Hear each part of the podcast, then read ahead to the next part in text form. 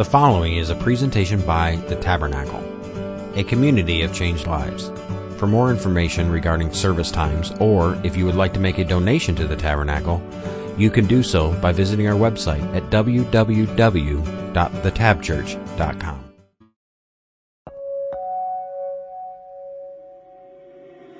Reach out, touch faith.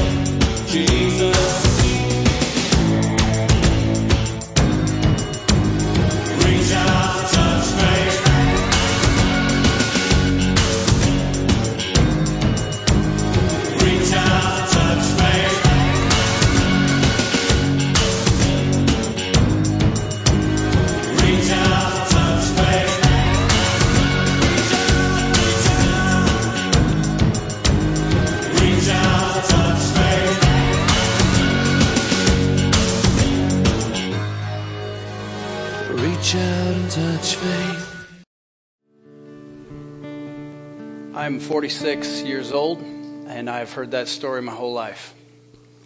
And every year I'm wrecked again.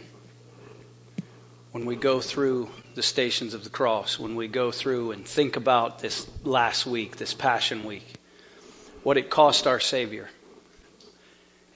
And I think it's because I find myself in the story the whole way through. We're in this series uh, where we're looking at what does it mean for Jesus to be personal?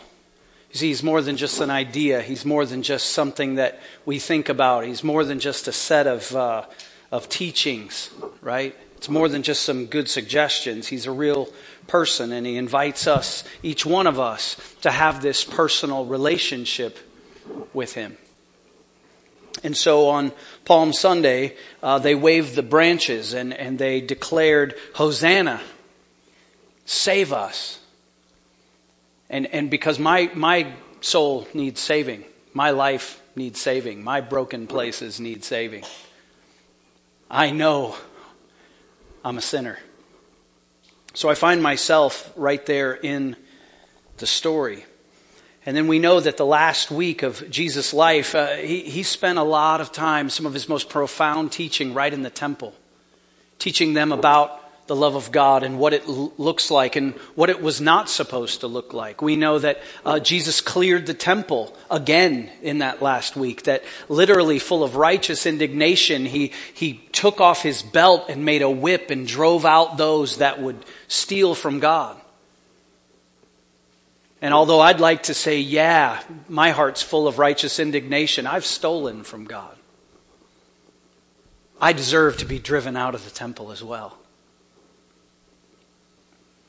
And then we go through that last, uh, those last hours, starting at the Last Supper when uh, it, it starts out in, in John chapter 13 where it says that Jesus showed them the fullest extent of his love after the meal, after they celebrated the Passover meal, these intimate friends of Jesus, it says that he took off his outer garments and he washed their feet.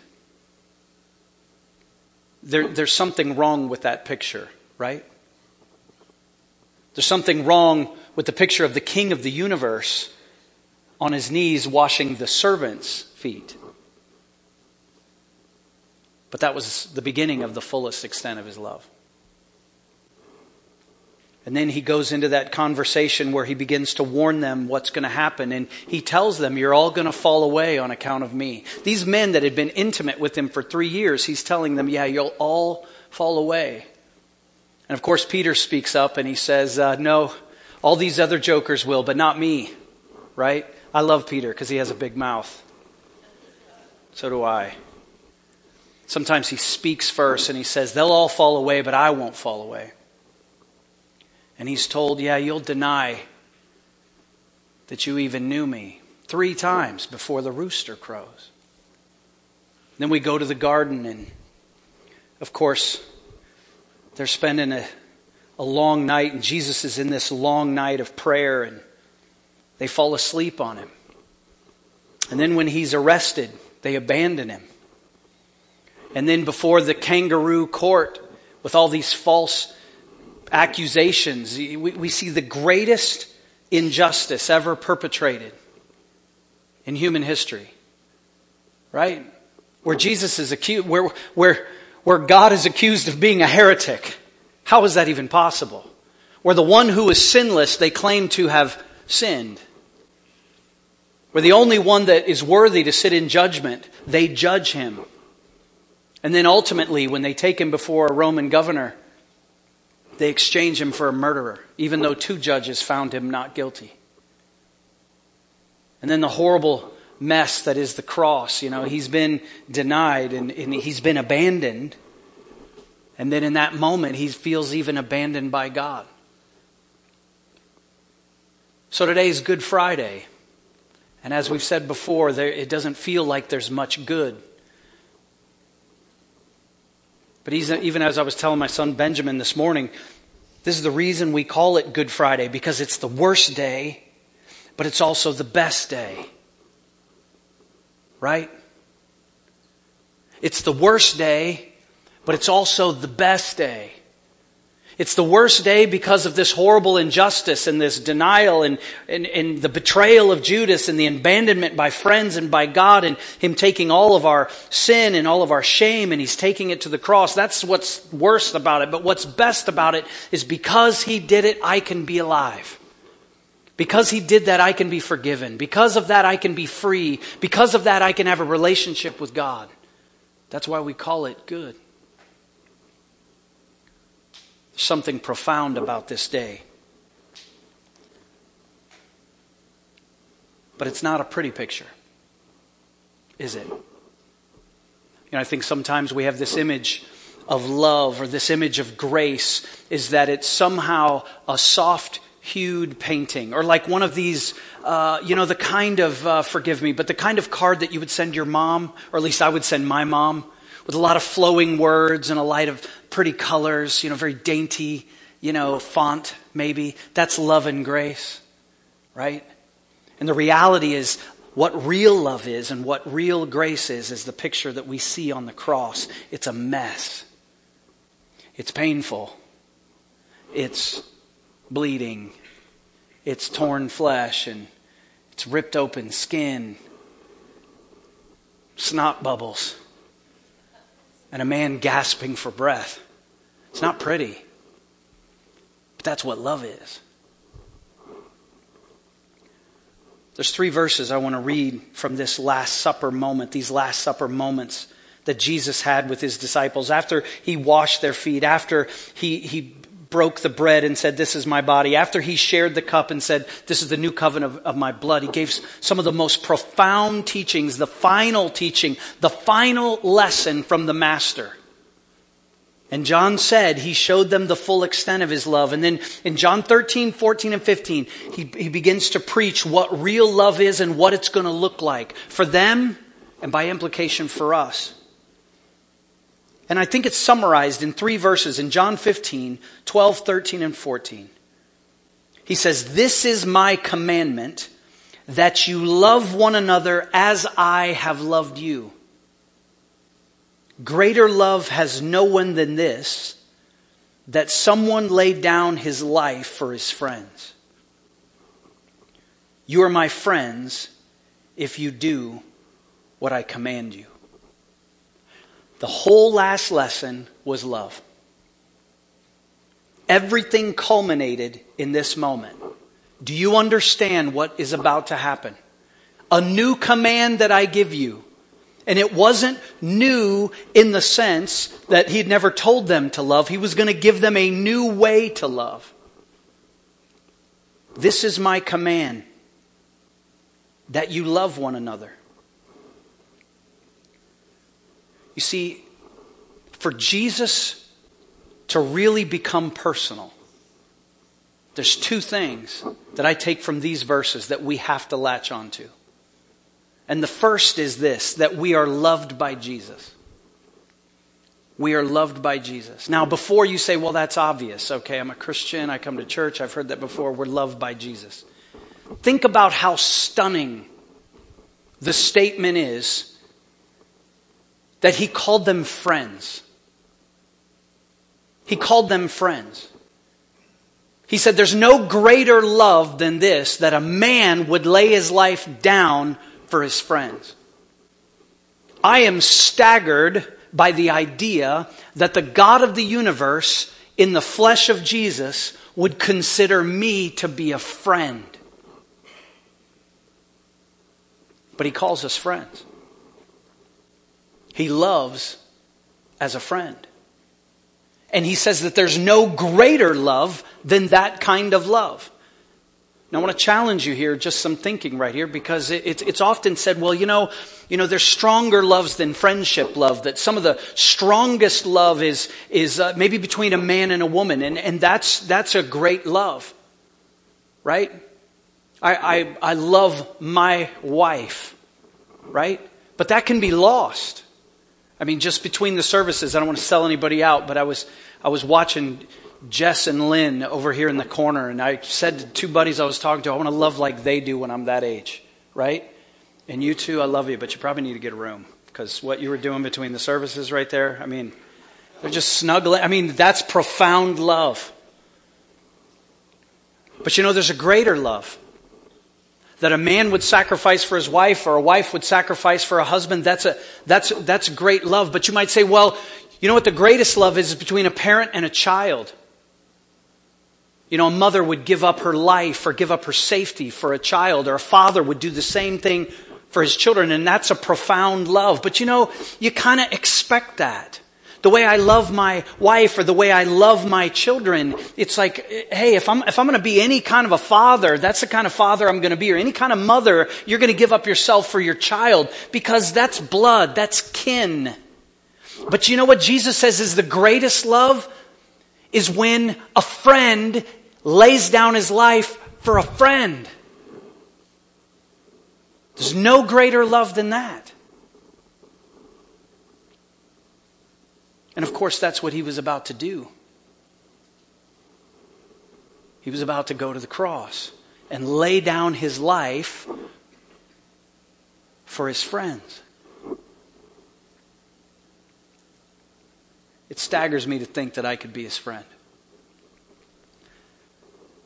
Now, think about who was at that table when Jesus said, uh, when he said those words. Peter was at that table, wasn't he? Big talking Peter. And Peter was going to deny that he even knew Jesus three times before the rooster crowed. You know, I'd like to think that I wouldn't deny like Peter, but I know that I have. Any time that by the way I've lived my life, by my actions, by my attitudes, by the words that have come out of my mouth, by the way I've spent my time, the way I've spent my money, the way I've spent my gifts, either by willful sin or by my apathy. Any time I have lived contrary to the love of God, I have denied Jesus. I'm just like Peter. Peter was at that table, and Jesus said those words, and Peter was loved by Jesus even though he knew that big talking Peter was going to deny him three times that very night. The third time, sorry, to a girl. That's not sexist. That's just in case the men are listening. In fact, the third time he denied, the interpretation is basically he, he swore to God. He said, I swear to God, I don't know the man. But I've denied Jesus. The rest of them denied him when they abandoned him that night. When the soldiers came with torches and clubs, they all ran into the night and left him alone. Some of them may have followed at a distance. Has there been a time in your life where you've denied God, denied Jesus? Peter and the disciples were loved by Jesus. You know who else was there was Judas. He knew Judas was going to betray him. He knew Judas had been stealing money. But that night when he washed their feet, that night when he broke the bread and offered the cup, Judas was loved by Jesus too. Peter was loved by Jesus, and Judas was loved by Jesus. Have you ever felt betrayed? Have you ever betrayed? Even in that moment, Judas was loved by Jesus, a betrayer. And he betrayed him with a kiss. Something intimate between friends. He betrayed him with a kiss. He was still loved by Jesus, and he was still called, at least at that point, friend. And of course, they all forsook him as he went to the cross. We know from reading the four Gospels that the only there was only really one male disciple that actually made it to the cross. The rest were in hiding. The women had more courage and they're crowded around with one apostle, maybe. But even in that moment, he's forsaken by his friends. He's forsaken in those that he's invested in the most. And he feels forsaken by God himself. God himself had to turn his back. He couldn't look upon the sin, my sin and your sin. So Jesus was denied, Jesus was betrayed, Jesus was abandoned, and he felt that forsakenness. And he knew that that was going to happen. But they were still loved by Jesus. So when we say that we're loved by Jesus, on a night like tonight,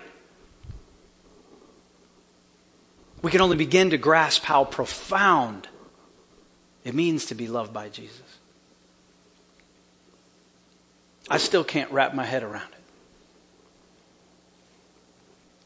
Karl Barth was one of the, or has been called one of the greatest theologians of the 20th century.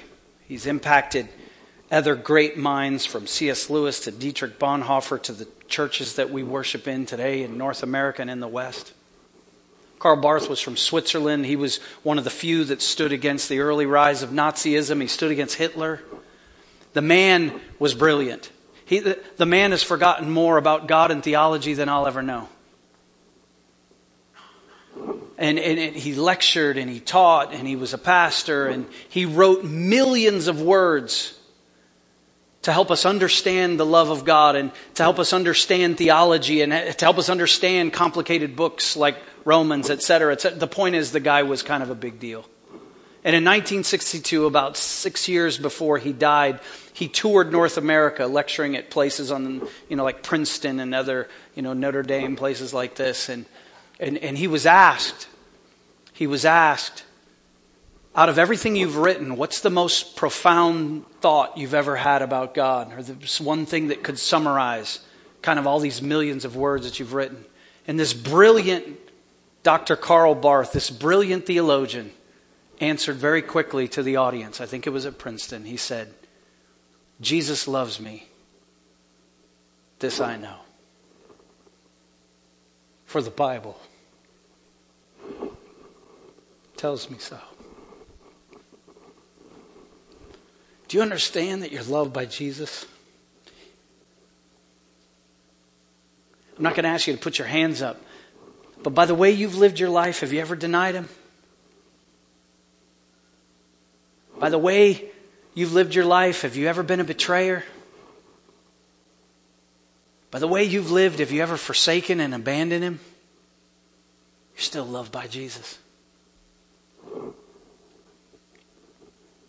there's even more in these three verses that we shared tonight. He says, This is my command that you love one another as I have loved you.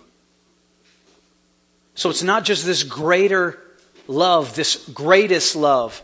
In order to have this personal Jesus relationship, yeah, I'm loved by Jesus, but he's telling us something else is that we're supposed to love like Jesus. In fact, we're loved by Jesus so that we can love like Jesus. It's the only way to love like Jesus. It's the only way.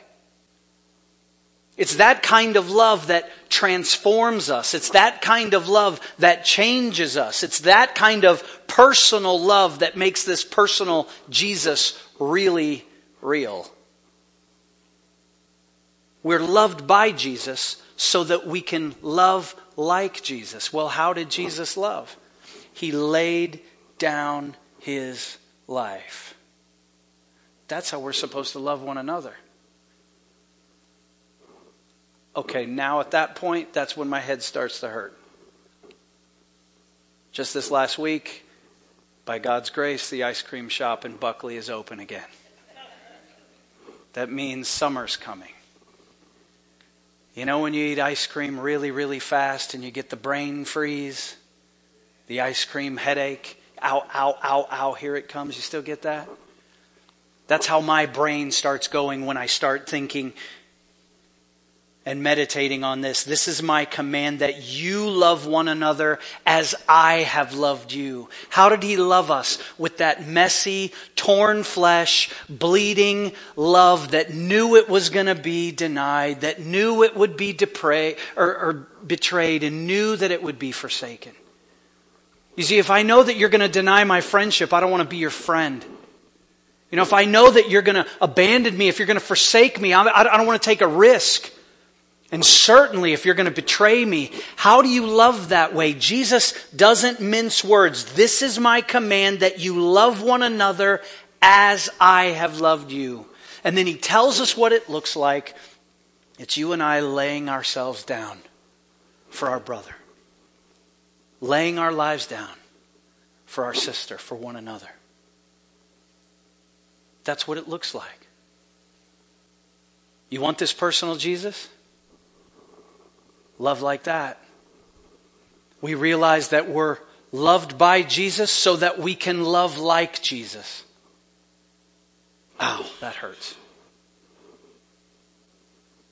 It's interesting. That last verse contains a, a word that if you, you spend any time just chewing on this verse, you're going to stumble over. He says, You are my friends if you do what I command you. Is there anybody here would like to be Jesus' friend? I would. And right there, it would seem to say that maybe his friendship sounds conditional. Well, I want to encourage you tonight. It's a heavy enough night. We celebrate Good Friday. We celebrate what he already did for us on the cross 2,000 years ago. But I don't want to lay that on you that somehow it's conditional. The tense here is the if is more evidential. What do I mean by that? He's not saying, you better love just like I did, otherwise I'm not going to be your friend. It's evidence. If you're my friend, if you've experienced my love, if you've been loved by Jesus, you're going to want to love like Jesus. It's already going to be there. I'm thankful for that because sometimes I'm not really loving. I want to be. I'm seeking to be that way. I'm asking God to help me love that way. I don't always do it. Sometimes I forsake. Sometimes I abandon. Sometimes I betray. Sometimes I experience that myself, that others don't love me that way, right? But the same way that Jesus loved them unconditionally, even in that moment when he says, You don't even understand this yet, but greater love is no man than this, what I'm going to do tomorrow morning. I'm going to lay down my life for you. And my love is in you if you love this way. We're loved by Jesus so we can love like Jesus. Peter, of course, was the one that talked first and then denied and then ran away. Later in life, after Peter experienced that unconditional love of God, even through his denial, he wrote a couple of epistles to the church. And in, in the first one, in 1 Peter chapter 4, he gives us a little picture of what that love looks like. In 1 Peter 4 8, Peter wrote many years later, Love one another earnestly from the heart. Some translations put it a little bit differently. It says, Love one another fervently from the heart. What does that word fervent mean? Or the word that's translated into English, earnest. What does it mean to love earnestly or fervently? This is what we're talking about when we say love like Jesus. Jesus' love for us was earnest, it was fervent. It's an active word.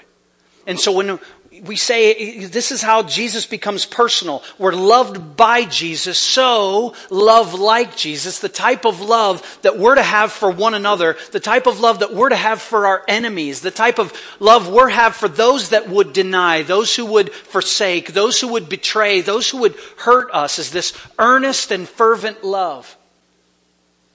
The best way to describe this active, fervent love is it, it's fitting because it's April and so spring sports are starting again, right? Baseball and softball, America's pastimes, track and field. And in both those sports, there's a, there's a moment when a runner is straining to get to first base, right? Have you ever seen that when they freeze frame it in the major leagues? They're straining to get to first base. Or when the first baseman, you know, I'm not left handed, but is stretching to catch the, you know, the, the, the throw from the shortstop. Or in track and field, when you see the runner leaning to get across the line to break the tape. At the World Championships a year or two ago, we saw someone dive across the line. Do you remember that? That picture, that freeze frame, that's what fervent love looks like. That's what earnest love looks like. I don't always beat the throw. I don't always win the love race. I don't always catch it, but I'm straining to love that way. We're loved by Jesus so that we can love like Jesus. That's when Jesus really becomes personal. You know, we say the mission of our church is to love God and love people and make disciples. And one of my fears, and I think it's one of all of our fears, is that love God, love people would just become a motto. It'd just become a t shirt slogan. It'd just become a bumper sticker. Just become something to be on the banner at the bottom of the website or on the top of the social media page. Love God, love people. You can spend the rest of your days trying to figure that one out. How do we do that fervently? How do we do that earnestly? I haven't figured it out perfectly yet. But I know this is that we're loved by Jesus so that we can love like Jesus. And it's a mess. It's a mess. He knew he came to die. He offered himself as a sacrifice for his church collectively and each one of us personally. He knew he would be betrayed. He knew he would be denied. He knew he would be utterly forsaken. But we were still loved by Jesus. So we can love like Jesus. So, what does that look like? What does that look like? In the next few moments, we're going to we're going to sing another song and then we're going to take communion. We're going to celebrate His love. We're going to celebrate the full extent of His love. Not just serving us by washing of our feet and washing us with His blood, but also the extent of His love by offering Himself to take our place. The extent of his love, which was unconditional and never ends and never gives up. It went all the way to the cross and grave, and the grave couldn't keep him in the ground, right? So I think it's appropriate in these next few moments, if you would go ahead right now, even, and bow your heads and begin to ask God, God, how do I love like Jesus? God, I understand that I'm loved by Jesus, but how do I love like Jesus? You do that, when we do that, when we live that way, it begins to become personal. That's when it becomes real, really real. So, even in this next song, maybe spend some time getting your heart ready on this Good Friday to celebrate, to experience again in a practical and a tangible way. Broken body and shed blood, necessary. Not only for our relationship with God, but so that we can have a relationship with the personal Jesus.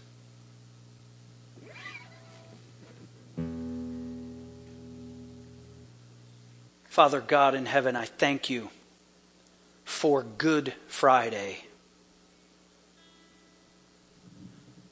God, although your grace is free, we know that it's not cheap.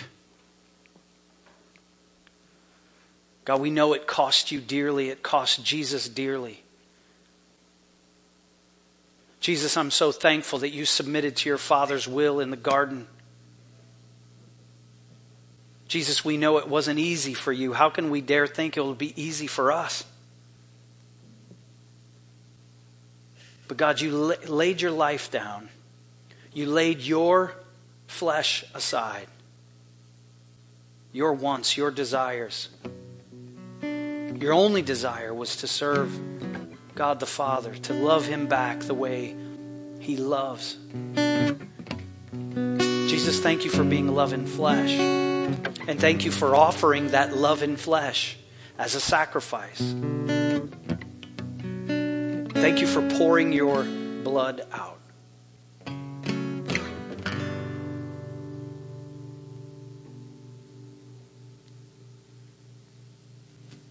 Jesus, thank you that we can be loved by you.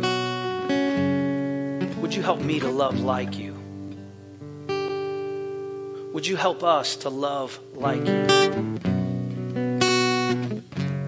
Would you forgive us of sin when we don't love like you, when we choose instead to deny, forsake, and abandon? We thank you for the cross. And we thank you for your sacrifice. And it's because of this we can pray, and it's in your name, Jesus, that we pray.